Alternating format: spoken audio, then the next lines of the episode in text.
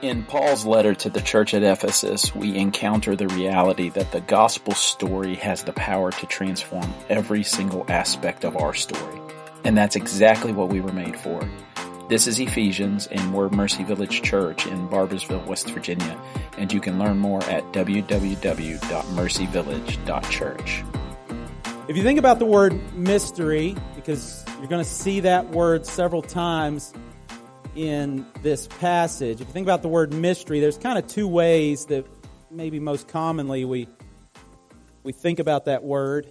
Uh, one is, you know, we were just out west this past week. We drove around to some of the national parks, and so we listened to podcasts a lot while we were driving, and a lot of podcasts are uh, true crime podcasts. We were on, on one that was kind of dealing with cold cases and those are uh, mysteries, right? Like there's a secret of truth that is unrevealed. Now that truth is obviously associated with a crime, but that truth has not yet been revealed. And so we use mystery that way a lot about there being something that we do not know. It's a mystery, but we also use it to mean stuff sometimes that we can't comprehend. We might know it, we might intellectually engage it, but we don't understand it. Like I might say, most of you would agree, the fact that my wife is still with me is a mystery to me. Right? Like that, it, it's hard to fathom why that would be true. I get that it's true. I understand intellectually that it's not a secret to me, but it is hard to fathom. And actually, in this passage, as we move into Ephesians chapter 3, the word kind of carries with it both of those meanings for us today. Paul's using it that way, both to say there is something that was a secret, that was not fully revealed, that now we are seeing revealed, but there's also a piece of it that as it's revealed to us and as we come to know it, it's still a mystery to us why and how it is true. The Greek word actually is very easy. It's mysterion. So you, obviously that one didn't go very far to get into English, the word mystery. So the Greek word is mysterion, and then in reality, what it means just in the Greek language is just something hidden or secret, like we already said. But in biblical context, the sense of it is always, or almost always, a divine secret. Something that is known by God, but not yet known by man, or was at one point known by God and not known by man, but is now being revealed to humanity. And so that is the literal definition. There's a hidden truth that Paul's getting after here, a, a doctrinal understanding that we will come, that we have come to see, quite frankly, that in times past was not understood. But also Paul's getting at this, and this is the main takeaway of the of this passage today. It defies logic. Right? Like even as you come to understand the mystery, it still defies logic. It's still a mystery to me that God would save any of us, let alone that God would use any of us. That's a mystery. The mystery is that He does, and the mystery is that He does. Like it's illogical. And the great mystery of the gospel is that both of those things are an actual reality through Jesus. So, Father, today, what we know not, and, and, and I, I pray this every week from my heart. I pray that it never becomes rote. There's so much I do not know as the preacher today. And there's so much that we do not know as your children today. And what we know not, will you please teach us? We cannot learn it unless you teach us what we are not, and there are so many deficits that we have that can only be made up by you and your grace and the finished work of Jesus on the cross. And so, what we are not, please make us today, and what we have not, please give us. We must hear from you. We must receive from you today, and it's in the name of Jesus we pray. Amen. Paul's going to jump in and, and kind of, if you want to if you were to outline this, the first 10 verses, we're going to have 13 verses today. The first 10 verses of chapter 3 are the bulk of the outline. Paul talks about the layers of the mystery. So this is a gospel mystery, and he talks about the layers of that mystery. And then verses 11 and 12, he's going to talk about the purpose of the mystery. And then in our final verse, verse 13, the comfort of the mystery, if you're somebody that likes to have those things to, to hold on to. But he introduces the bulk of what we'll talk about today, the layers of the mystery in verses 1 through 3, which read like this For this reason, I, Paul, a prisoner for Christ Jesus on behalf of you Gentiles. Remember, the church at Ephesus was made up primarily of those who were not of Jewish, Jewish descent. They were not ethnic Jews. There were some ethnic Jews Um, in many, or not, if not all of the churches that Paul planted, but in Ephesus it would have primarily been those who were not of Jewish descent. And on behalf of you Gentiles, he says, verse 2, assuming that you have heard of the stewardship of God's grace that was given to me for you, how the mystery was made known to me by revelation, as I have written briefly. Now, if you read between the lines of those three verses, what he's done is he's given us a thesis statement for the first 10 verses that we're going to uh, address here.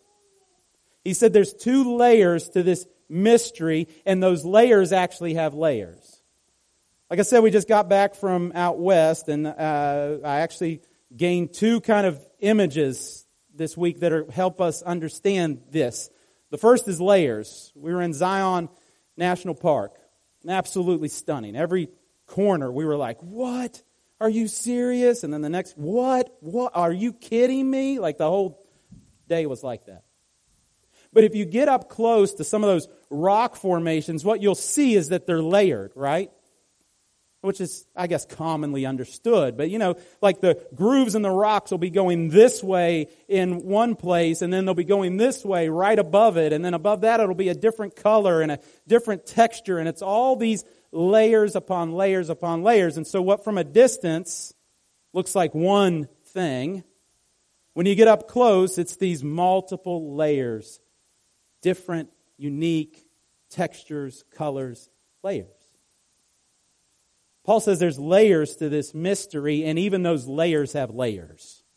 They are lay, there are layers of layered layers in the mystery of the gospel. And what he says is his primary goal is for us to know that this is for the Gentiles. That's one layer of it. But it's not just for the Gentiles, it's for all people. And so while he makes a specific point about the Gentiles, he also makes sure to share his own story as the apostle, a Jew, an ethnic Jew. And in doing so, he says, this isn't just true for the Gentiles, it's true for everyone. This mystery isn't just about the Gentiles, it's about everyone. And the first layered layer of that mystery is that God would save any of us. It's a mystery that God would save any of us. And he shares a little bit of his story in verses 4 and 5. He says, when you read this, you can perceive my insights into the mystery of Christ. There's a little self confidence there, by the way. He's like, I know when you read this, you're going to know Christ better, which was true. It was true. And he knows that. You're going to have better insight to the mystery of Christ, which was made known to the sons of men in other generations at it, as it has now been revealed to, uh, to his whole, which was not made known, sorry, which was not made known to the sons of men in other generations as it has now been revealed to his holy apostles and prophets by the Spirit. Now, Paul's telling a story there of a group of people of which he is included who have had the mysteries of the gospel revealed to them at a greater level. Paul is an apostle. We talked a few weeks back about how this, this way of, because is the second time he said apostles and prophets in the book of Ephesians. When he talks about prophets, he's talking about other authors of New Testament scripture, like uh, John Mark, for instance, was not an apostle, but yet he was inspired by God to write scripture. Therefore, he gets the title prophet in the New Testament. These apostles and prophets, of which he is one, have had their eyes open to see with new understanding the realities of the gospel. He says, That's my story. God saved me. God opened my eyes to see the gospel. One way to think about what he means, because he says in days past, generations past, There wasn't this in depth understanding of the gospel that there is now. But the Old Testament prophets did prophesy of a Messiah to come, of the work that he would do. So here's another picture from my trip. We actually have photographs. When you're driving out of Las Vegas, it's flat forever. It's desert forever, but as you get close to the Arizona border, oh, go back. Can you go back? Don't do that yet. there we go. As you get close to the Arizona border, you start to see these mountains. But it's just two dimensional, right? Somebody told me, they said, you'll go, you'll be driving and you'll see these mountains forever. They'll be there forever. They'll just be there. You feel like you're never getting to them. They're just going to be there. Two dimensions, the height and the width was all we knew. But then, boom, you're in the mountains. These are the Virgin Mountains, the Virgin River, if you've heard of it, in the Virgin River Canyon is, is found in these mountains, and you literally drive directly through them. And all of a sudden, what was two dimensional, right, understood but not completely, becomes three dimensional, all the depth of it. If you've ever flown into to Denver, you know this. If you then drove from the airport to Denver and all of a sudden end up in the Rockies, right? Like, boom, there they are. You understand what it's like to be an Old Testament prophet versus a New Testament prophet. Old Testament prophets had two dimensions a promise of the Messiah and all the things that he would deliver. But they didn't yet know the depth of those promises. They didn't know the, the, the timeline as well, the continuum as well. But now, Paul, the apostle, and the other authors of Scripture are in the mountains. They're beginning to see the depth and the width and all three dimensions of the promises. This is what's happened to Paul. Paul never gets over it. And we shouldn't either. That God has chosen us to have our eyes open to these realities of the gospel. That we get to be among the people who know the height and the breadth and the depth of these gospel mysteries. So Paul says it's a mystery to me that God would save me. It's a mystery that God would save anyone. In verse 6, he applies it directly to the Gentiles.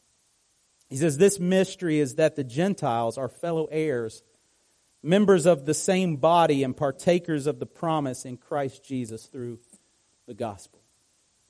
That was promised in the Old Testament too, that through Abraham all the nations of the world would be blessed. That includes Gentile nations. But it was a 2D promise, two dimensional promise. Yes, there would be folks like Rahab and Tamar, women, and, and other foreign uh, men and women brought into the kingdom of God from outside of the Jewish race but not in the numbers and in the mass uh, salvations that we see in the New Testament. That promise is taking on a three dimensional depth for those who are not ethnic Jews in the New Testament. And Paul says that's the mystery. That's one of the layers of the mystery is that God wasn't just going to save his people, the ethnic Jews, but he was also going to save people from every tribe and tongue and nation, the Gentiles. It wasn't a mystery that he would do it, it was a mystery how he would do it, and now that mystery has been brought to bear. The other layer of the mystery is that God doesn't just save us, kind of get into the kingdom, and then we just sit the bench, but God uses us. Paul starts with his story too. Layered layer number two is that God would use any of us, let alone the the Gentiles. And, so in verses 7 and 9, uh, 7 through 9, Paul shares his version of how that happened to him. Of this gospel, he said, I was made a minister according to the gift of God's grace. That God gave me a job. God didn't just save me, He's going to use me, which was given to me by the working of, of His power. To me, though I am the very least of all the saints, this grace was given to preach to the Gentiles the unsearchable riches of Christ. This is Paul's mission. This is his job. This is how he's being used by God. Verse 9 to bring to light for everyone what is the plan of the mystery hidden for ages in God who created all things. Paul says, it's not just a mystery to me why God would save me. It's a mystery to, to me why God would use me. I'm the least of all the saints. He's not blowing smoke when he says that. That's not false humility, right? I love social media because one of the things we're great at, social media, is false humility, right? The humble brag, like that's a thing that we uh, have acquired as a, as, a, as a society. We're able to now do that through social media to come off as humble, but it's really just kind of a false air. This isn't for Paul. You remember Paul, he's running coat check when they stone Stephen to death. They lay their coats at his feet.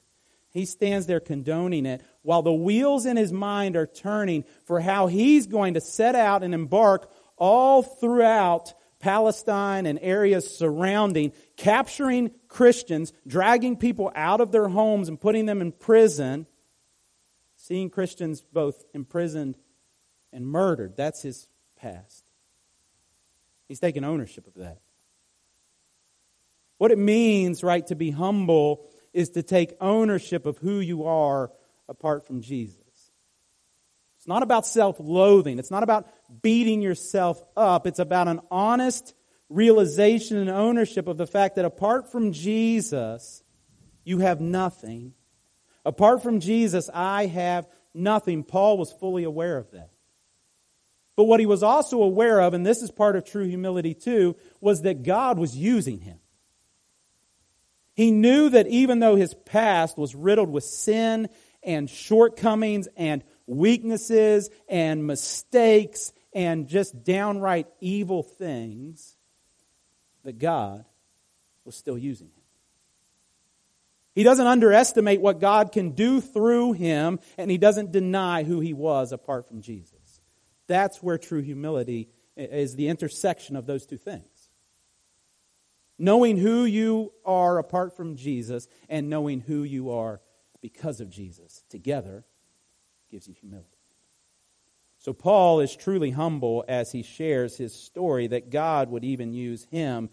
But then the layered layers of this layer continue in verse 10.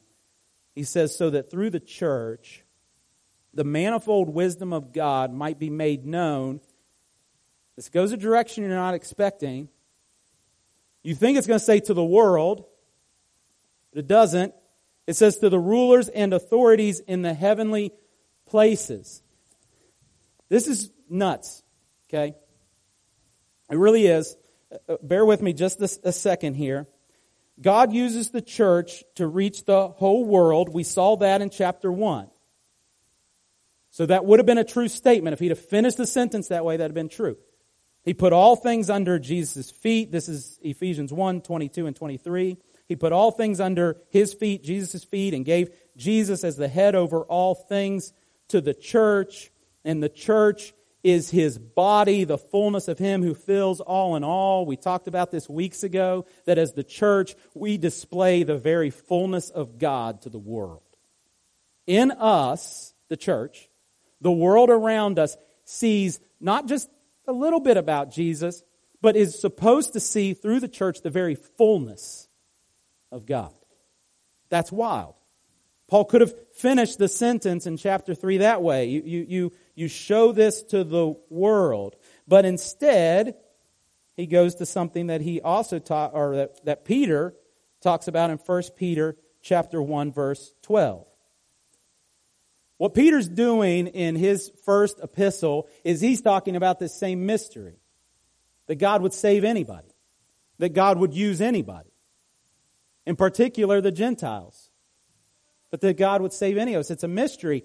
And he says in verse 12, if you kind of go to the end of the verse, he says, Those who preach the good news to you by the Holy Spirit sent from heaven. He said, This mystery that was proclaimed to you, get that last sentence. These, this mystery, this gospel are things into which angels long to look. Okay. Verse 10 again. I'm going somewhere. My mind's blown by this, and, and I'm trying to get you guys there. Verse 10 so that through the church, us, the people of God, the manifold wisdom of God the mystery of the gospel might now be made known to the rulers and authorities in the heavenly places. R.C. Sproul helps us out with a quote. He says, It is the task of the church to make God's plan of salvation plain, not just to the world, but to the whole cosmos, even the heavenly beings. This is what the Bible says. That when we live and love and exemplify the realities of the gospel, the mysteries of the gospel, that angels in heaven who are with Jesus every day, with God every day, gain a better understanding of the gospel than they had before. That's insane. When you live like Jesus, you preach to angels the realities of the gospel. You display the fullness of God to the world, to the people, the humans around you. I think we kind of get that one, but this other level is insane. Both levels are insane. That God would use us for the first is crazy. But that part of his plan too is to, right? They've been with him for, for however long. But the plan of the gospel, shared by God the Father, God the Son, and God the Holy Spirit throughout all eternity, is not clearly known to the angels until they see it lived out through the church. This gives meaning to everything. Everything. This gives meaning to career ventures and weekend relaxation. This gives meaning to feeding the hungry and changing diapers. Hear me, you can coach Little League. You can coach Little League in such a way that the world around you experiences the fullness of God and angels in heaven get a better understanding of the gospel. If you coach like Jesus, if you coach with intentionality, if you coach with kindness, you can parent your children in such a way that the fullness of God is made known to the world and that angels understand the gospel better. There's meaning. If you parent your kids with patience, if you sacrifice your time to serve your neighbor, if you refuse to cut corners at work, if you surrender your preferences to your spouse, if you let go of that grudge that you've been holding on to for so long, if you scroll prayerfully through social media instead of angrily through social media, if you let gossip die with you instead of spreading it on to the next person, if you speak that encouraging word to a stranger that it makes you feel awkward when you think about saying it, if you let that person in traffic go in front of you, right? If you let your good intentions be evil spoken of without getting riled up and feeling like you have to defend yourself, if you repent, even if it costs you, if you let someone else get the glory, and on and on the list could go of the basic everyday opportunities you have in this life, the unique places that God's put you, the unique opportunities given to you if you live like Jesus in those moments.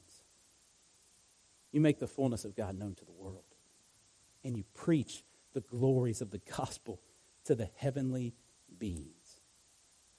That's meaning for your life. That's meaning for your walk with Jesus. That sort of living can turn your circle of influence, your families and the people around you can turn that world upside down. That type of living can turn this village of Barboursville upside down. That type of living can turn the places where we live and work and play in this tri state area upside down, one uncelebrated small thing at a time. That's insane. That's the layered content of the mystery of the gospel. It's insane that God would use any of us. It's insane that God would save any of us, but He has. And that's beautiful. Now, Paul shows us the purpose of that mystery. Verses 11 and 12 read like this This, this mystery, was according to the eternal purpose that he realized in Christ Jesus our Lord, in whom we have boldness and access with confidence through our faith in Him. He says, here's the nature of the mystery. And then he says the, what the purpose is. Verse 11 is the nature.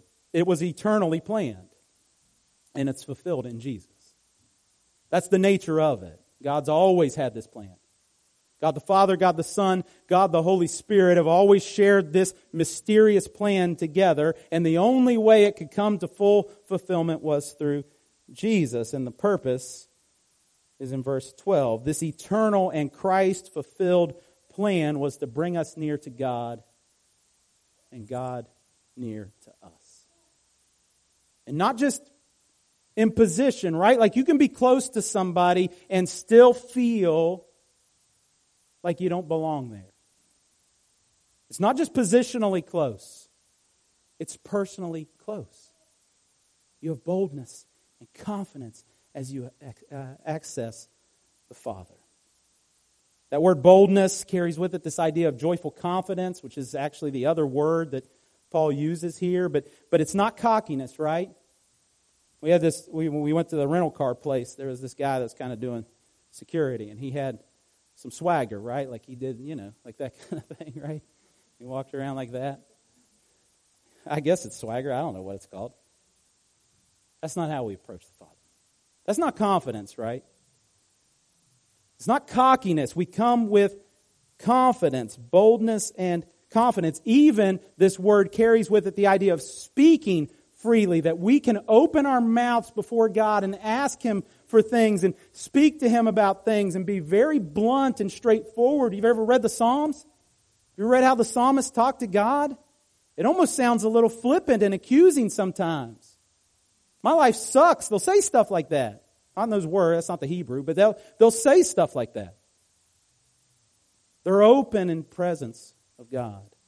We can come to Him boldly. And with confidence is the other word. This is an assurance and certainty of the promises of God, which we now understand in 3D. So, this mysterious, the layered layers of this layered mystery instill us now with confidence and boldness to come into the presence of God, not just to be near Him, but to be near Him comfortably, to be near to Him authentically, to be near to Him openly. And there's comfort in that. And that's our final point, verse 13. So I ask you, Paul says, not to lose heart over what I'm suffering for you, which is your glory. Remember, Paul's in prison. We talked about that in the intro to this book.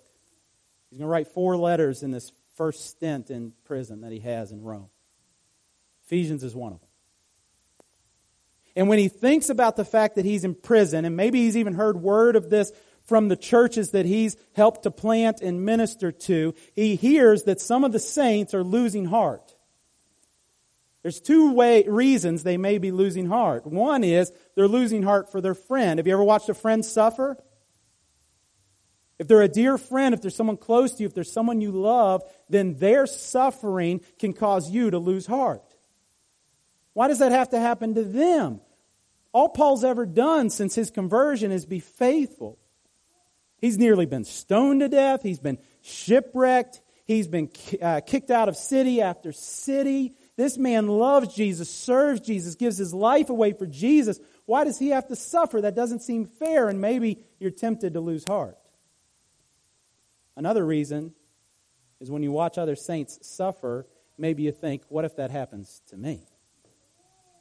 If Paul has to suffer for the sake of the gospel, then how am I going to escape suffering for the sake of the gospel? And then maybe you lose heart because of that. Paul answers both questions. It says, if you're losing heart because your friend, me, because I'm suffering, I want you to know this. It's for you that I'm suffering. It's for your glory that I'm suffering. I think we get a little bit of an understanding that our suffering biblically can be for our good personally. What Paul is opening us up to is another layer to our suffering that your suffering, his suffering can be good for other people. His suffering can be for the glory of other people. 2 Corinthians chapter 4 verses 17 and 18. Paul says to the church at Corinth, for this light momentary affliction, this suffering that is being experienced is preparing for us an eternal weight of glory. There's other translations that say it's a peculiar glory, a very specific and unique glory beyond all comparison as we look not to the things that are seen, but to the things that are unseen. For the things that are seen are transient, but the things that are unseen are eternal. Suffering works together something we cannot see. And what it is working, the promise of God for His children is that your suffering is uh, producing a specific, peculiar, intricate, unique glory for you, a glory whose weight you cannot understand. But the layer that Paul gives to that is that it's not just accomplishing that glory for you when you suffer, it's accomplishing that glory for others in your life. Don't believe me? Just think about our own pastor Josh and, and his wife Faith and their daughter Annie. Maddox and Hudson, if you've been around this story long enough, you know that Annie has suffered. That sweet little girl has suffered. And her mom and dad have suffered. And Maddox and Hudson have suffered. But if you've been around that story long enough, you know for a fact that as they've walked through that story, with their eyes fixed on Jesus, proclaiming the excellencies of who Jesus is, even in the midst of the suffering, that it isn't just accomplishing a peculiar glory for Annie and Josh and Faith and Maddox and Hudson. It's accomplishing a peculiar glory for you as you watch the people of God suffer with grace and grit, with their eyes focused on Jesus. Paul says all these layers of this mystery the layered layers of this mystery bring us that comfort, whether it's our suffering personally or the suffering of others around us. There is comfort and glory in the midst of it. We're back to the layers. God saves you, layer one. And He uses you, layer two. And He doesn't use you like a puppet master moving chess pieces around on the board. No, he's a father. Layer three, who says, draw near to me and I'll draw near to you and you can come into my presence boldly like a child comes to their parents and ask for the most insane and dumb things that you would never ask somebody you weren't comfortable with for. Layer three, we come near to him and all of those things are working together for a extraordinary comfort. Layer four, because the God who saves you is the God who will keep you. And the God who uses you is the God who will be faithful to accomplish his, pers- his purposes in you to the end. And the God who beckons you to draw near will never cast you out. So when he says there's comfort in suffering, in your suffering, when there's comfort in other people's suffering, it's true. When he says there's comfort even in the times of not suffering, it's true. You can be comforted by the reality that God's kingdom and your good are linked, and both are invincible. Nothing can touch God's kingdom, and nothing can touch your good in Christ Jesus. God's working for you a peculiar glory through this multi layered, layered, layered, layered mystery of the gospel. If you're not a Christian, believe the mystery today. That's my call to you. Ephesians 2 8 and 9. We were in these verses a few weeks back. Paul says, By grace you have been saved through faith. And this is not your own doing, it is a gift of God, not a result of works, so that no one may boast. The mystery today for you is that even though your sin has separated you from God, you can be saved today by God through the finished work of Jesus on the cross. You can come into a relationship with God where He will use you, He will be close to you, and He will comfort you by grace through faith in what Jesus did on the cross. When Jesus died on the cross, all the wrath of God was poured out on Jesus so that it didn't have to be poured out on you. The victory over sin and death was won, which we couldn't win. And the ransom was paid for your freedom that we couldn't pay. And all you have to do is respond in faith, believing. Believe on the Lord Jesus Christ. You'll be saved. Trust Jesus today. If you have any questions about that, please let me know or Pastor Josh know, or even if someone invited you that's a, that's a Christian, they, they, can, they can talk to you about that too. And if you are a Christian, two takeaways as we close. First, embrace layer number one. Embrace the fact that God saved you. And two, engage layer two, that God will use you. Embrace the reality that God saved you and engage the reality that God is going to use you. We, apart from Jesus, had nothing, but in Jesus we have been saved. Which saves us from entitlement on one side, right? Like we can't, we don't walk through this life feeling entitled to all of God's promises. But we don't walk through this life feeling like a, a sack of dung either, because, right? Although that reality was true of us before Jesus, and it's true. Apart from Jesus, we're nothing. Now in Christ, we have everything required for life and godliness. Embrace that reality with gratitude. That should be the feeling in the Christian feeling should not be entitlement or self-loathing. It should be gratitude. We as Christians should see in our lives more and more thankfulness as we grow closer to Jesus because we know who we are apart from Jesus and we know who we are in Jesus. So, how are you stirring up gratitude in your life? If you are going to embrace layer one, if you're going to embrace the reality that God saved you, how are you going to stir it up? That gratitude. That's where the spiritual disciplines come in. And, and quite frankly, we, we think like that God gave us these as chores sometimes. Like you're going to need to read your Bible every day. And you're like, man, that, I don't have time for that. That wasn't God's plan, is to like saddle down your schedule with more stuff to do. God's calling you to those things because He wants you to taste and see that He's good. He wants you to experience the fullness of God. So, how in your week are you going to engage or embrace the reality that God saved you? And then, lastly, how will you engage layer two? The fact that God's going to use you. Be used by God. Might we be a church full of people who are used by God in the darkest places, right? If he calls us to go to the furthest reaches of the world, but also in the darkest nights when our friends and people close to us are experiencing difficult things. In the hardest places, right? Like, like on, in places that are uncomfortable and, and difficult, but also with the hardest people. People in our life that we struggle to love. In the furthest reaches, right? Like some of us may be called to go to the nations and how beautiful would that be, but also to those who are at arm's length. May God use all of us. Dirty slums and dirty diapers are both opportunities to be used by God, by the way. Not one, one of those is not more worthy than the other. We tend to think that way sometimes that like whatever Mother Teresa did in the slums, like that was big time. Like she was like on the A team.